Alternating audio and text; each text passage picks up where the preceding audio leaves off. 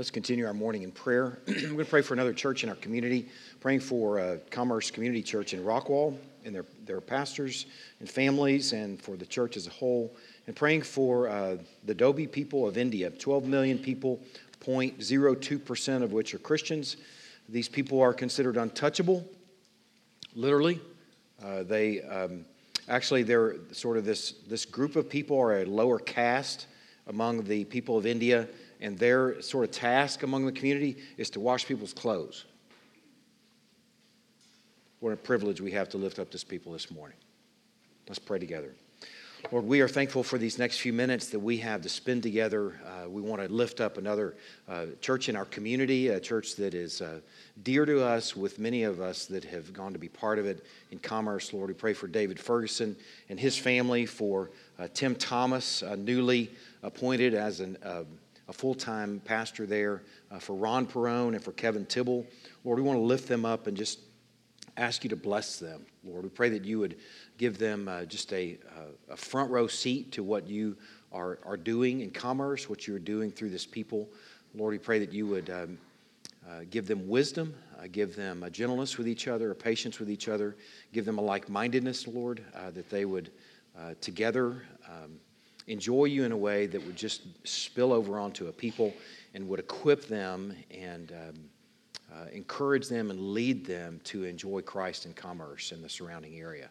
Lord, we pray that that would spill over into Mondays and workplaces and dens and marriages and schools. And we pray that a people there in commerce would truly be salty, bright, and aromatic. Lord, we are lifting them up and thankful for the chance to bring them before you this morning and ask you to bless them. Lord, too, in their ministry to so many students that are coming through commerce from all over the world. Lord, we pray that you would connect dots uh, the, of people that either don't know you or people that do know you but need to be equipped and sent, Lord, that they would take the good news back home to the far corners, uh, thinking they came to the States for an education, surprising them, Lord, with uh, the notion of coming to the States for a burden for their home, and that they would go home with the good news of Christ. Lord, we are entrusting this church to you and asking you to bless them this morning. We're also praying for a people group this morning, the Dhobi of India. Lord, we are praying a, a massive prayer for 12 million people, uh, just such a small percentage of which are even Christian uh, that we are even aware of. Lord, we are um, just in many ways sort of humbled and uh, uh, at the notion of a whole people, a whole people group that are considered untouchable, and a whole people group that uh, have a, a job of washing the upper caste's clothes. Lord, we are thankful that we get to pray for some servants this morning, for some literal servants, that they could be servants of the high King of heaven. Or that you would draw them to you, that you would send people that are too uncomfortable in staying here to go to these far corners with the good news. Lord, we pray that you would do a mighty work in drawing the nations to you and that Christ would come back at the end of that sooner rather than later. Lord, we pray, are, praying also this morning about uh, this time that we spend together. Lord, we pray for uh, just really some um, uh, spirit directing, spirit uh, maybe possibly even convicting time that uh, the Spirit would guide all of us and direct us uh, and would not only show us our need for a Savior, but show us all that we have in Christ. Lord, we pray that you would speak clearly to your people this morning. We're entrusting these few minutes to you. Christ's precious name we pray. Amen. It was 9 o'clock on Sunday night in July in 2015 when a journalist named Brian Krebs came upon the scoop of his life. The 42 year old was at home in Virginia at the time and wearing his PJs. For years, Krebs had written a popular blog about internet security, analyzing thefts of consumer data from big companies around the world Tesco, Adobe, Domino's Pizza among them. Now, Krebs, as his weekend came to an end, was being tipped off about a more sensational breach. An anonymous informant had emailed him a list of links directing him to caches of data that had been stolen from servers at a Canadian firm called Avid Life Media, ALM. Krebs vaguely knew of ALM. For years, it had run a notorious, widely publicized web service called Ashley Madison, a dating site founded in 2002 with the explicit intention of helping married people have affairs with one another. Life is short, have an affair was their slogan. At the time Krebs received his tip off, Ashley Madison claimed to have an international membership of 37.6 million people all over the globe. All of them assured that their use of the service would be anonymous and 100% discreet. Only now Krebs was looking at the real names, the real credit card numbers of Ashley Madison members. He was looking at street addresses and postal codes. Later on, after this story broke, there was a whole new group of people that came up and sort of raised up and mobilized after this. There's a little reference to it. I'm reading an article, an excerpt from an article about this event back in 2015. It says moral crusaders operating with impunity began to shame and squeeze the exposed.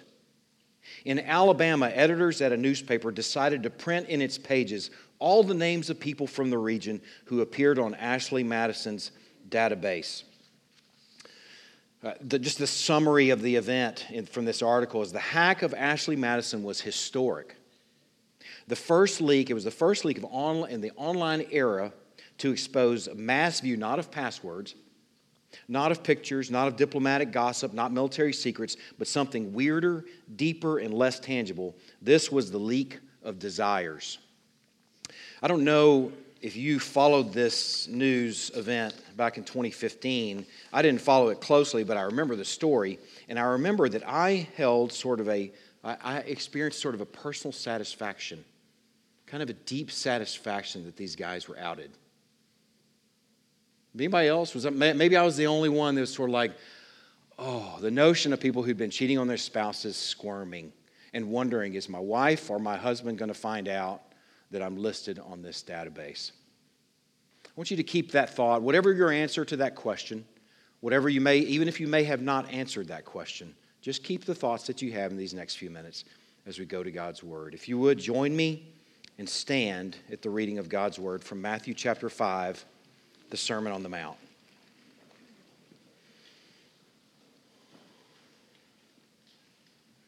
You have heard that it was said, You shall not commit adultery. But I say to you that everyone who looks at a woman with lustful intent has already committed adultery with her in his heart. If your right eye causes you to sin, tear it out and throw it away. For it's better that you lose one of your members than your whole body be thrown into hell. If your right hand causes you to sin, cut it off and throw it away. For it's better that you lose one of your members than that your whole body go into hell. Lord, speak to us from these words this morning. Show us ultimate reality. Show us the ultimate truth. Show us our ourselves and show us your goodness and your grace and your mercy toward us in Christ. We're praying these things in Christ's name. Amen. Y'all have a seat, please. This is the second of two examples, excuse me, of six examples in this passage in the Sermon on the Mount uh, of what I would say what life looks like with Christ in and on it. Okay, it's a place in the Sermon on the Mount where he's just spoken about uh, him being the fulfillment of the law, and then he begins to sort of speak to some very familiar law. And in each of these six examples, they follow similar outlines. First of all, he deals with Torah, old ancient Hebrew law. He brings it forward into the conversation there on the Sermon on the Mount. Then he explains the true intent of the law and then he gives some practical application. It's like a little mini sermon within a sermon.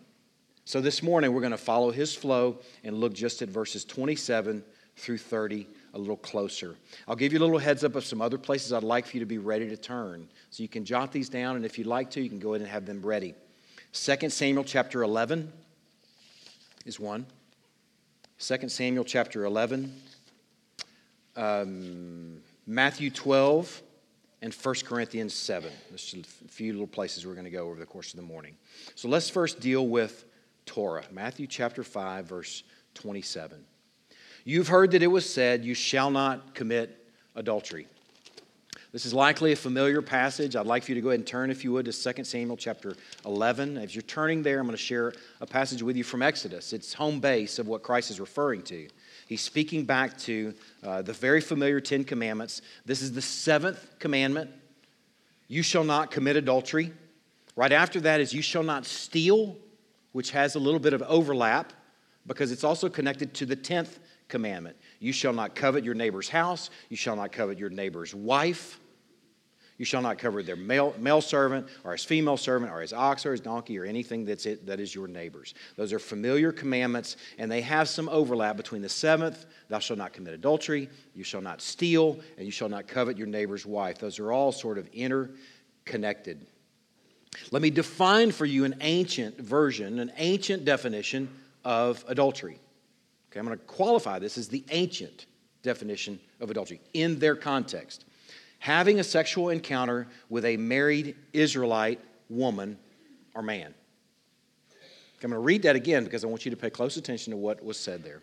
Having a sexual encounter with a married Israelite woman or man. Okay, let's go.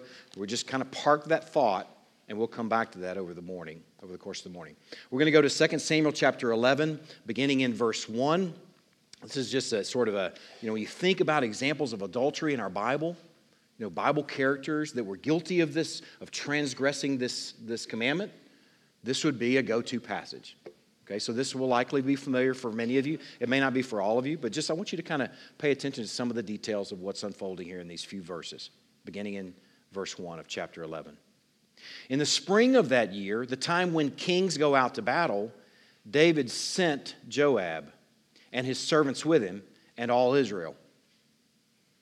Okay, notice who didn't go in that story. David, one of the kings, in the time when kings go out to battle, didn't go out to battle. And they ravaged the Ammonites and besieged Rabbah, but David remained at Jerusalem. It happened late one afternoon when David arose from his couch and was walking on the roof of the king's house that he saw from the roof a woman bathing, and the woman was very beautiful.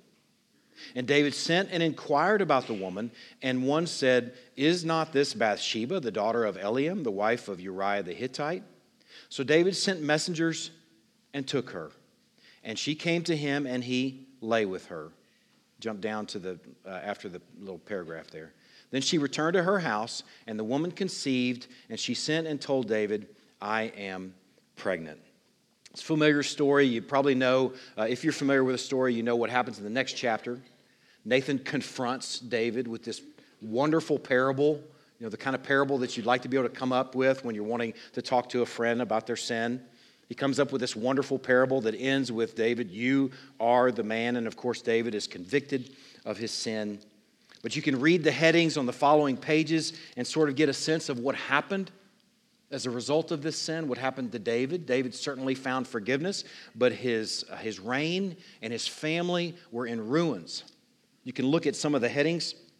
Absalom murders Amnon.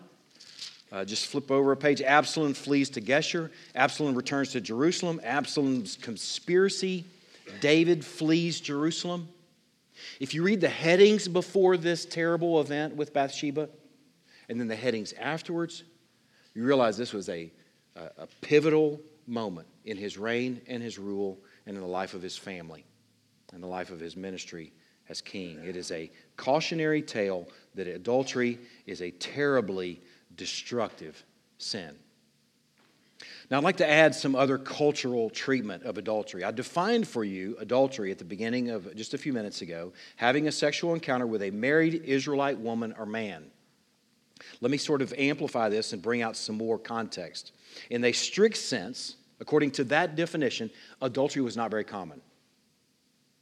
Because guys had respect for, for other Israelites and their rights with their woman, their spouse. Okay? Let me explain this. Uh, it was a, in a very strict sense, this was very uh, uncommon, uh, especially among those uber righteous scribes and Pharisees. What was common, and this may be shocking for you, may be surprising, it was for me. What was common was for Israelite men to have sexual relations with a Gentile or a slave and not call it adultery at all. Just a hookup.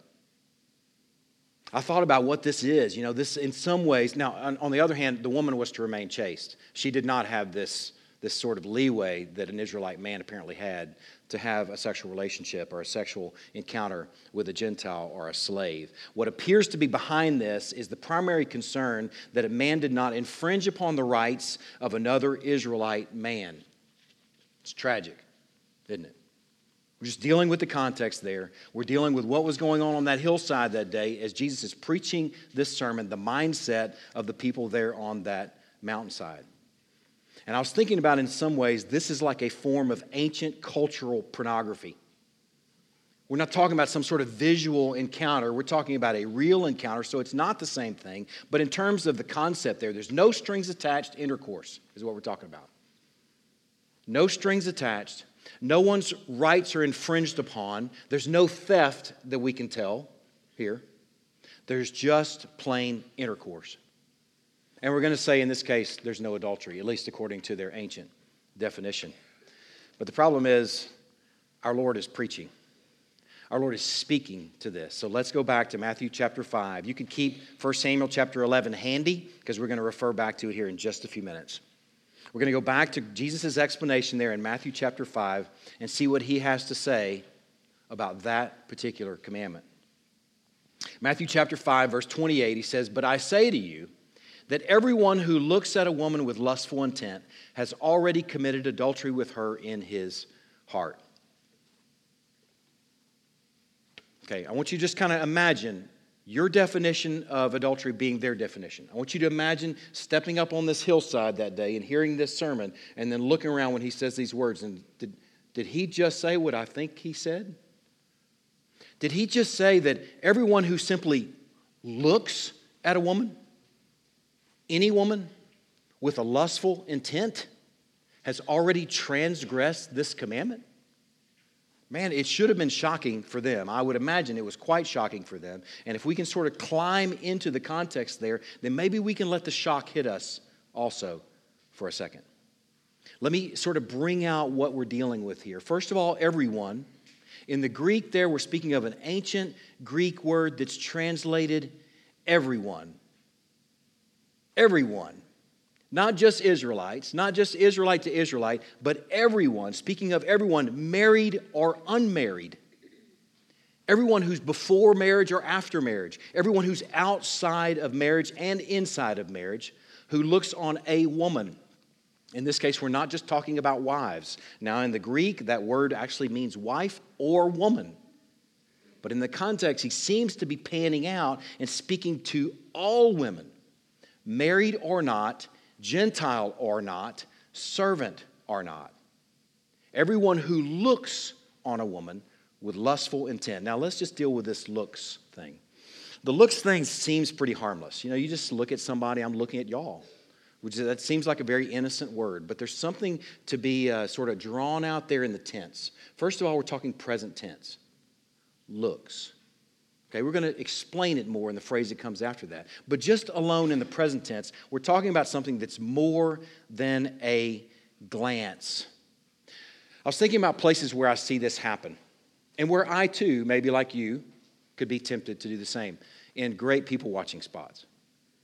Do any of y'all like really enjoy people watching like me? I, my, one of my favorite places people watch is the airport. You've got nothing to do. You're waiting for a flight. You're sitting there. You're excited, and you got no no cares in the world. It's premium people watching. And the thought of what people will wear on a plane just still baffles me. Like, do you realize what you're wearing? Do you have anybody meeting you on the other end that's going to be glad to see you? You should go change. You know, but this, this thought, you know, that's, that's a sad thought. But you know, the, you know the look. I bet you know what I'm talking about.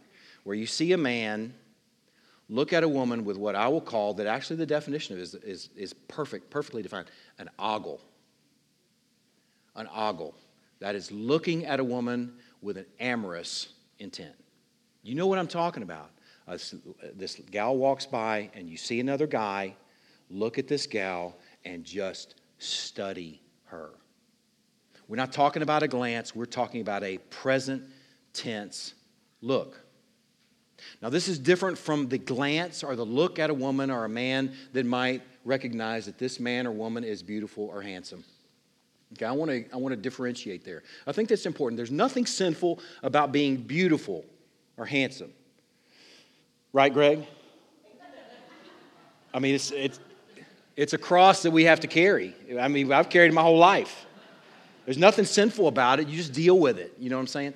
But uh, the thought really is you, there's nothing wrong with recognizing someone is beautiful. There's nothing wrong with recognizing someone is handsome.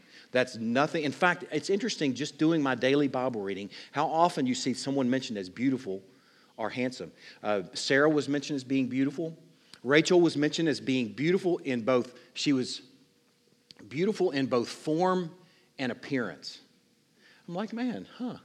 So it's okay to notice that someone is beautiful, but it's when you take it to the next step where it becomes ogling, where it becomes with the amorous intent. And this phrase that comes after that helps us differentiate between the look of recognizing this is a handsome man or a beautiful woman and taking it into lustful intent. This is what defines the difference between a sinful present tense look and a glance or a notice, even that someone might be handsome or beautiful. This is with the intent to have a sexual experience with her or him, real or imagined. Okay, I want you to understand that. We're talking about looking at someone with the intent to have a sexual experience with him or her, real or imagined. Let's go back to this 1 Samuel or 2 Samuel passage and see if we can figure out what's happening here. There's a, a, distinct difference between a glance and a sinful look. We're talking about the sinful look as being a transgression of this, this commandment, as Jesus is explaining right here. This passage I just read, 2 Samuel chapter 11, let's see if we can look for it. Let's see if we can find where the ogle came in. In the spring of the year, the time when kings go out to battle, David sent Joab, his servants with him, and all Israel, and they ravaged the Ammonites and besieged Rabbah, but David remained at Jerusalem. Okay, mistake number one he stayed home. And apparently he was hanging out on the couch. It happened late one afternoon when David arose from his couch and was walking on the roof of the king's house that he saw from the roof a woman bathing, and the woman was very beautiful. Okay, seems to happen right there after that moment. Something happens between verse 2 and verse 3. And David sent and inquired about the woman, and one said, Is not this Bathsheba, the daughter of Eliam, the wife of Uriah the Hittite? So David sent messengers and took her, and she came to him, and he lay with her. Typically, the way, and the ancient way adultery would have been defined, and typically the way we look at adultery, we look at verse 4 as the, as the place of transgression. What Jesus is saying is that transgression actually, initially, took place in verse 2.5, or whatever it is, between verse 2 and verse 3 where David was ogling. David looks and sees present tense and he ogles. What began as a glance became a present tense look. What Jesus is saying is that 2.5 and verse 4 are equally culpable. What he's saying here is the heart and the hand are equally culpable. The eye and the heart are equally culpable. What I want you to think about here, the reason I thought about sharing that Ashley Madison story at the very beginning and sharing about how satisfying it was, because I, I, I, as it was for me, is what I realize here is what Jesus is saying, if we really get what he's saying, is this is a massive data breach. He has just breached the data on mankind since we first sinned. I think it's totally uh, approved for, um, for Adam to scope out Eve and check out Eve. Well, even after the fall. But since the fall of man, from that point on, we can recognize that this has been a human problem. What Jesus is exposing here is a massive data breach, well beyond the Ashley Madison breach. Millions of names have been released in this one statement. And I dare say that it's probably every single name, especially of men in this room, are on the list. If you've ever entertained the thought of a sexual encounter with someone other than your spouse, you're on the list. If you've ever entertained the thought of a sexual encounter with someone other than your spouse, you're on the list. This is very much a man centric passage, but this is not speaking only to men. It's especially to men because for men, we're talking about is something that is very visual. It starts with a look for men. It might with a, gal too, but very much so with a man. It appears here that Jesus is speaking to those who want to hide behind the achievement of the whitewashed outside that they've never actually committed physical adultery with someone else.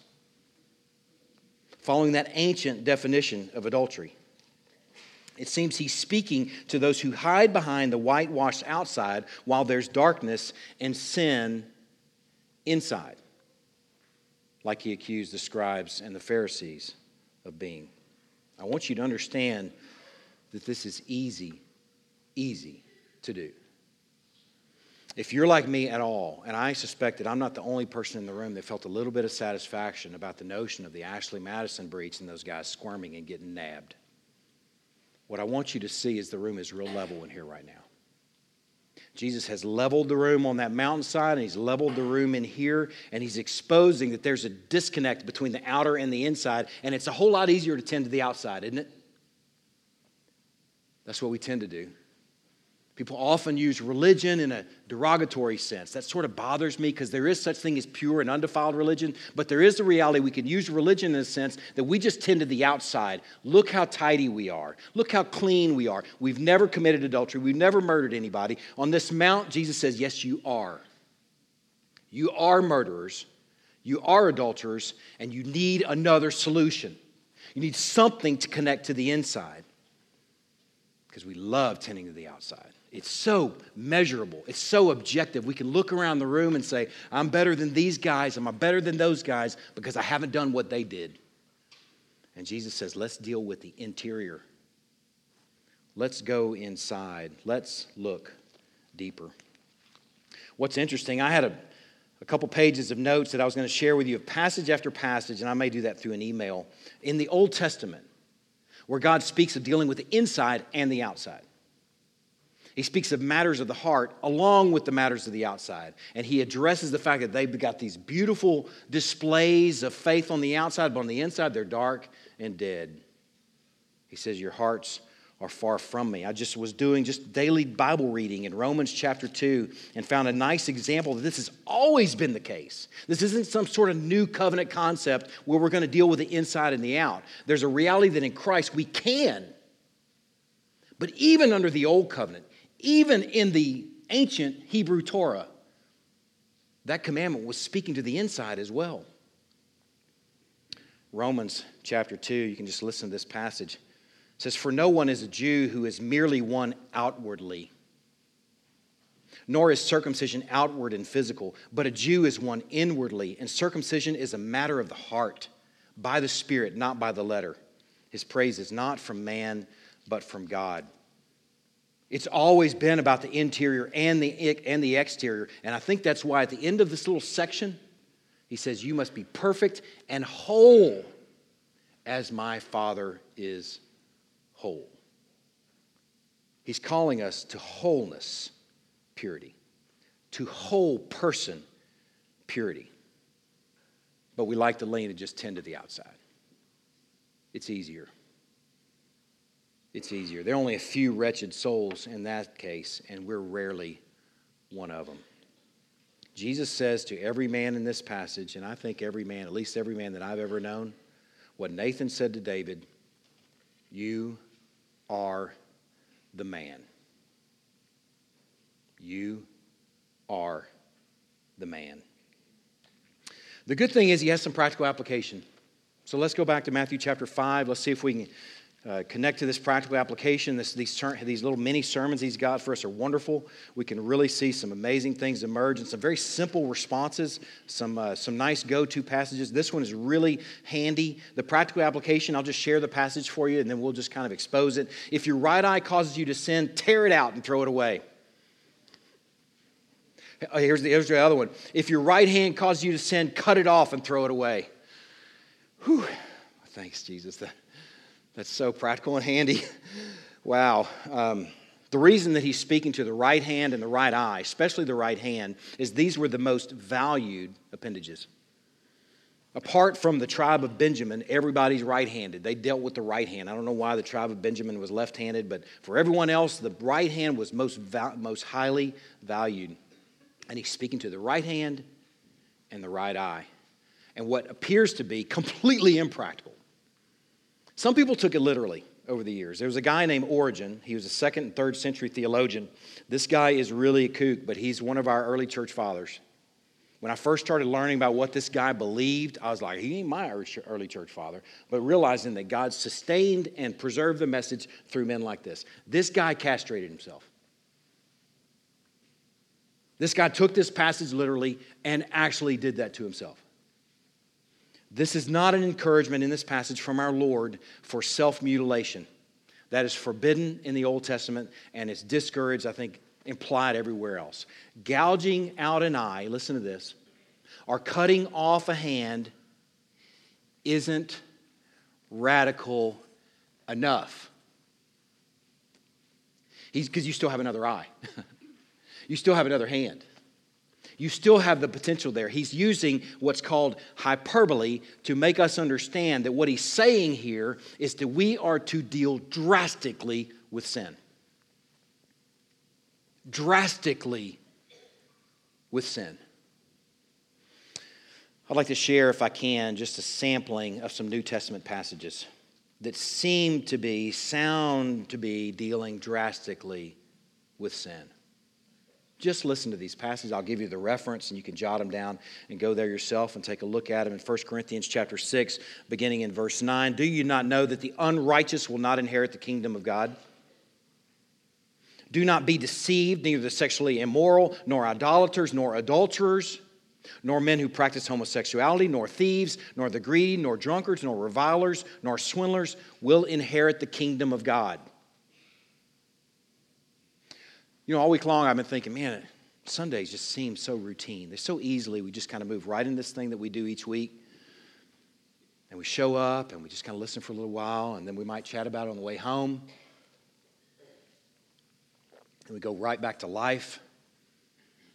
And I thought, Lord, please somehow alert us to the, the gravity of what we're talking about here. Do you understand what's being said here when he says, You will not inherit the kingdom of God? What he's saying here is not that you're not going to get some good stuff. He's saying that you're going to spend eternity in hell. Can we just consider that for a moment? We're talking about dealing with sin drastically, drastic measures to deal with sin because of what's at stake heaven and hell. Here's another passage, and they're all through, littered all through our New Testaments. They're called vice lists. Here's another one in Galatians chapter 5, beginning in verse 19. The works of the flesh are evident sexual immorality, impurity, sensuality, idolatry, sorcery, enmity, strife, jealousy, fits of anger, rivalries, dissensions, divisions, envy, drunkenness, orgies, things like these. I warn you, as I warned you before, that those who do such things will not inherit the kingdom of God. We're not talking about trivial stuff, y'all. We're talking about some crazy important things. Here's another one in Colossians. Put to death, therefore, what is earthly in you sexual immorality, impurity, passion, evil desire, and covetousness, which is idolatry. On account of these, the wrath of God is coming. In these you too once walked when you were living in them. This is the message associated with each of these vice lists. You were once these people, but now you're not. These people who are practicing these sorts of things will not inherit the kingdom of God. But y'all are different.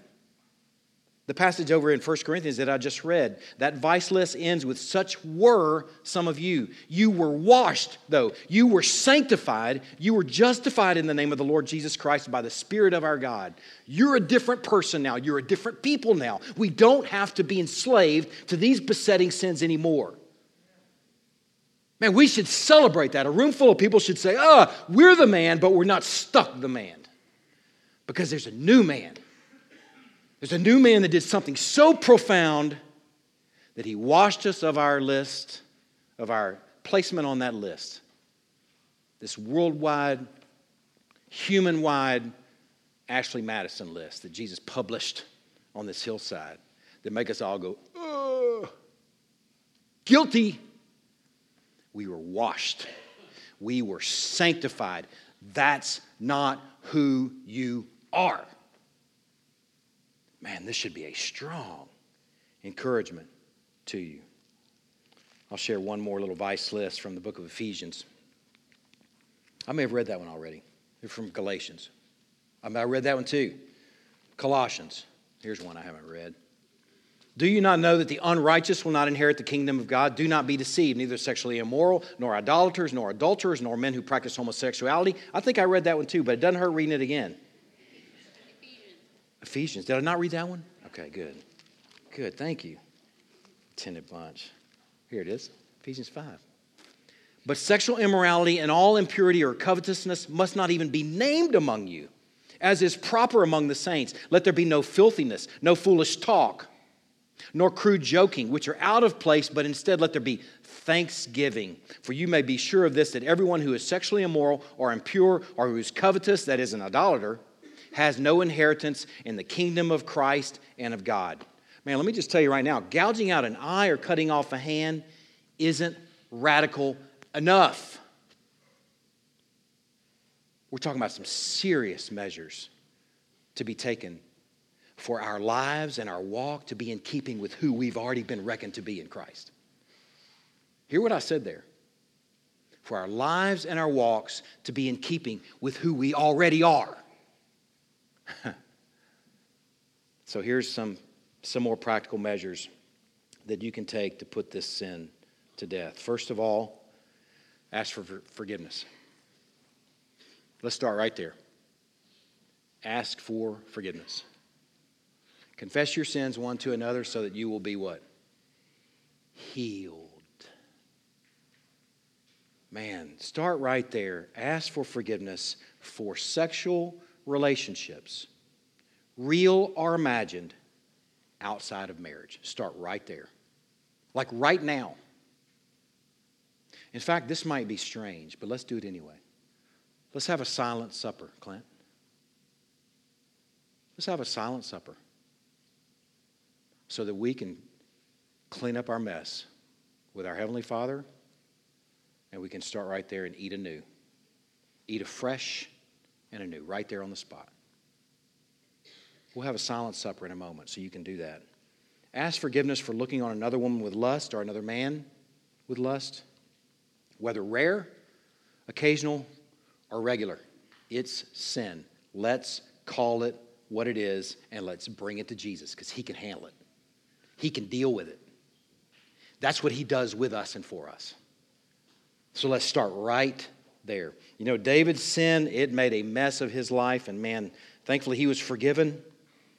And we know, I mean, you know right now that this sin is destructive.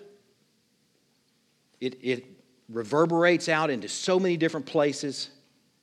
But let me tell you this in Christ, it is redemptive. It is oh so redemptive. I've seen it happen. I've had a front row seat to seeing what God can do in a situation where you're going, man, it's done. But for Christ. So let's start right there with asking for forgiveness. I have a couple passages for you to turn to, and we're going to land the plane. The next one's Matthew chapter 12. This is a principle. You can turn there and be ready to turn to uh, 1 Corinthians chapter 7. Some real uh, practical things you can do here. This, this more is conceptual. This, this first thought is, is more conceptual. Matthew chapter 12. It's a little parable that I think is a nice parable. Uh, Matthew chapter 12, beginning in verse 43. No, that's not what I want. Oh, yeah, here it is. Yes, this is what I want. This may sound a little weird, but I want you to think about this. Just kind of use your noggin here and try and connect to what's being said here. When the unclean spirit has gone out of a person, okay, let's just take a besetting sin, something that you may struggle with. Maybe it's adultery, maybe it's uh, uh, you struggle with pornography. Let's take some real things and kind of connect them to this. When the unclean spirit has gone out of a person, it passes through waterless places seeking rest, but finds none. Okay, that sounds really weird and creepy, even. Okay, just kind of take the imagery. Imagine this house okay, that had a spirit living in it, but it's been evacuated, it's been cleared. And let's imagine that just kind of connected to maybe a conversion has taken place. And that's what led to this person being able to clean house is they trusted Christ and the house is now vacant. But this spirit that went out to waterless places says, I will return to my house from which I came. And when it comes, it finds the house empty, swept, and put in order, looking really tidy. And then it goes and brings with it seven other spirits more evil than itself, and they enter and they dwell there. And the last state of that person is worse than the first. So also it will be with this evil generation. I'm just asking you to just consider that parable in sort of an illustrative sense. That if you're dealing with those sorts of things and you're like, okay, what I want to do is sort of stave this off. I'm going to clear the house, but I'm going to leave it empty. Guess what's going to happen to you? Man, it's going to come back and it's going to be worse than it ever was before. If all you're doing is saying, I want to stay away from this forbidden tree, you know the two commands of the garden Stay away from this tree and enjoy all the other fruit laden trees. Okay, we often miss this, the other command and we focus on the stay away from the tree thing. So we stay away from this tree. We stand there and say, ah, God doesn't want me to take from that tree, so I'm just going to kind of hang out right here.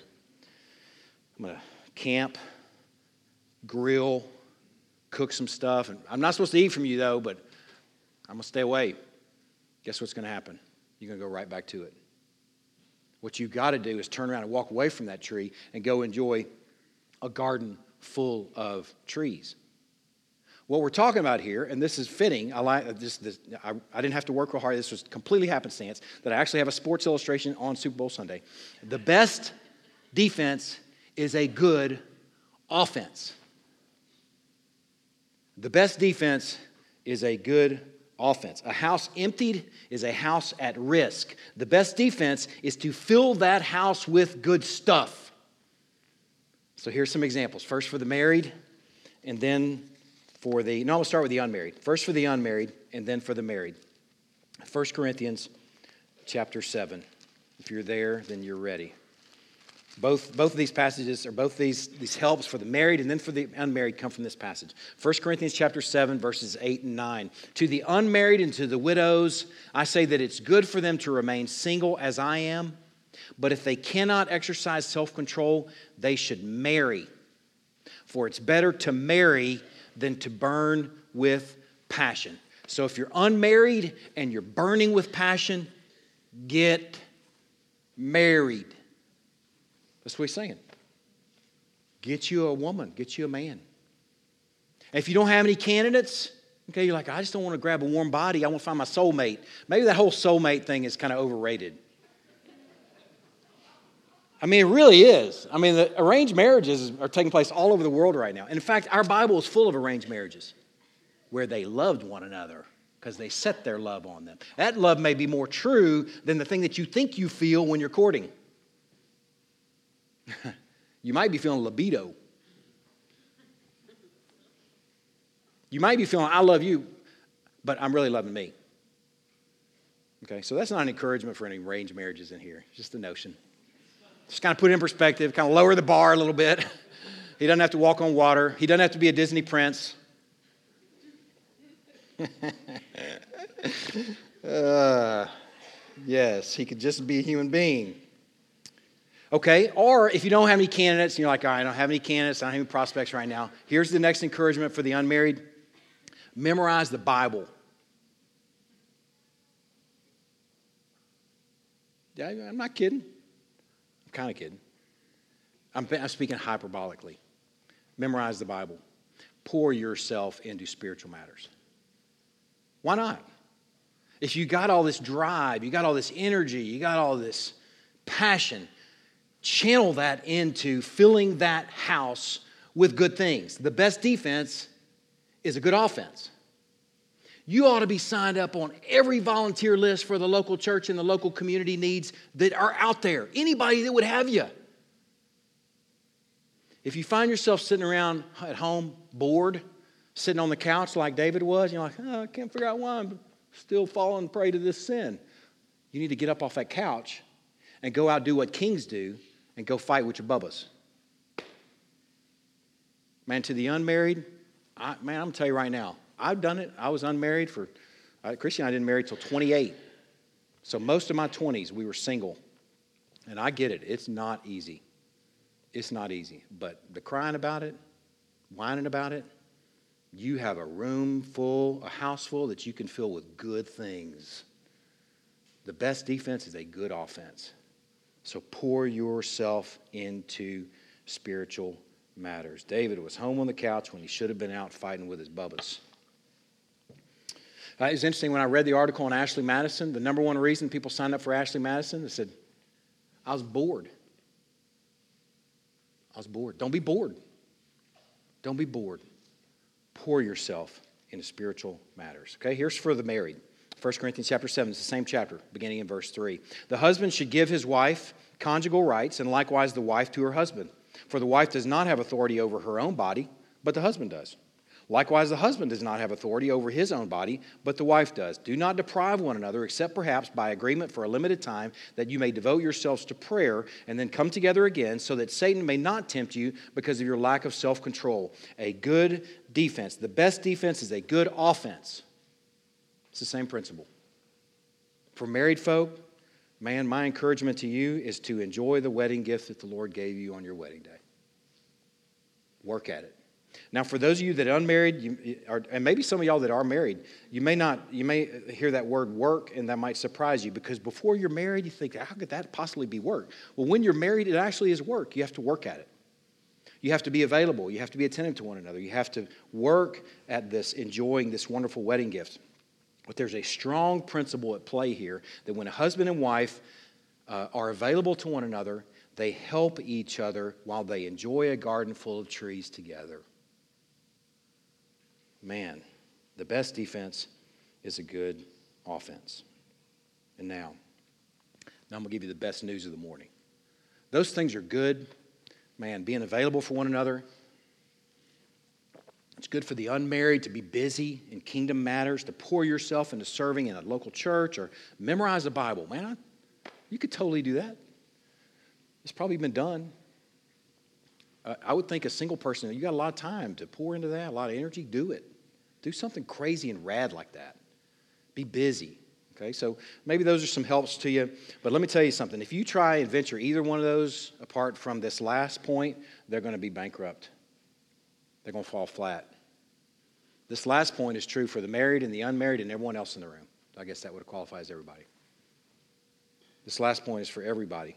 Here's a quote from one of the guys that I read. The guy's name is Don Carson. He said, Honesty before God in these matters, he's speaking of anger, he's speaking of lust, may bring us the poverty of spirit which our triumphs never will. What he's speaking to is the reality of climbing into these Sermon on the Mount passages should level the room. Should level the room where everyone in the room is going, I seethe with anger sometimes. I might not have any outbursts, but I got it in here. You're guilty. You're culpable. I burn with passion at times, but I've never cheated on my wife. You're culpable. You're guilty. We need something completely radical to transform inside and out. We need something completely otherworldly, something outside of us. In fact, someone outside of us to transform us inside and out. If you were on that hillside that day, imagining hearing that sermon from Jesus and said, Man, you walked away and said, I really needed that sermon. Whew, that was good. You missed the point. If you did this up to this point this morning and said, I really need this sermon, whew, you're missing the point because here's the point. He's not just the preacher of the sermon, he's the point of the sermon. He's the prize of the sermon. He's the pursuit of the sermon. He's the only way that you can be reconciled inside and out. He's where we find forgiveness absolute and complete in the moment that we trust Him, when we're washed and sanctified. And then when we fail, not if we fail, we find forgiveness yet again because His blood is sufficient. Man, He's the good news of the morning. If you're here this morning saying, Man, I'm struggling with all manner of besetting problems, and this was one of them, thanks a lot. The good news is but there's Christ. Man, you can find the goods that you need in Christ. God has given us in Christ the means to deal with the insides. In Christ, we can deal with contempt, we can deal with anger, we can deal with lust, we can deal with all these terrible things that we all struggle with. We have a person to bring it to who can sympathize with our weakness, but he himself was never on the list. Don't you love that? He was never on the list, but yet he sympathizes with us and he gives us help. My encouragement this morning is look to him ultimately and absolutely. Trust him ultimately and absolutely. He will not fail you. Let's pray. Lord, this is um, convicting, it's uh, alarming. Hearing the consequences of those who continue in these kinds of sins. And at the same time, it is unbelievably good news to find that we have hope and we have help in Christ. Or we together, a room full of people, need Christ today in this moment, in this hour. We need Christ to reconcile in and out.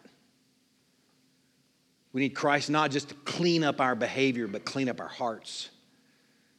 And Lord, we are so thankful that in placing our faith and our trust in Him, that He is doing that in us even today. Lord, we marvel at that. We celebrate that. Lord, we together pray that our lives will reflect who we already are as you work this in us. We are praying this, these things this morning in Christ's precious name. Amen.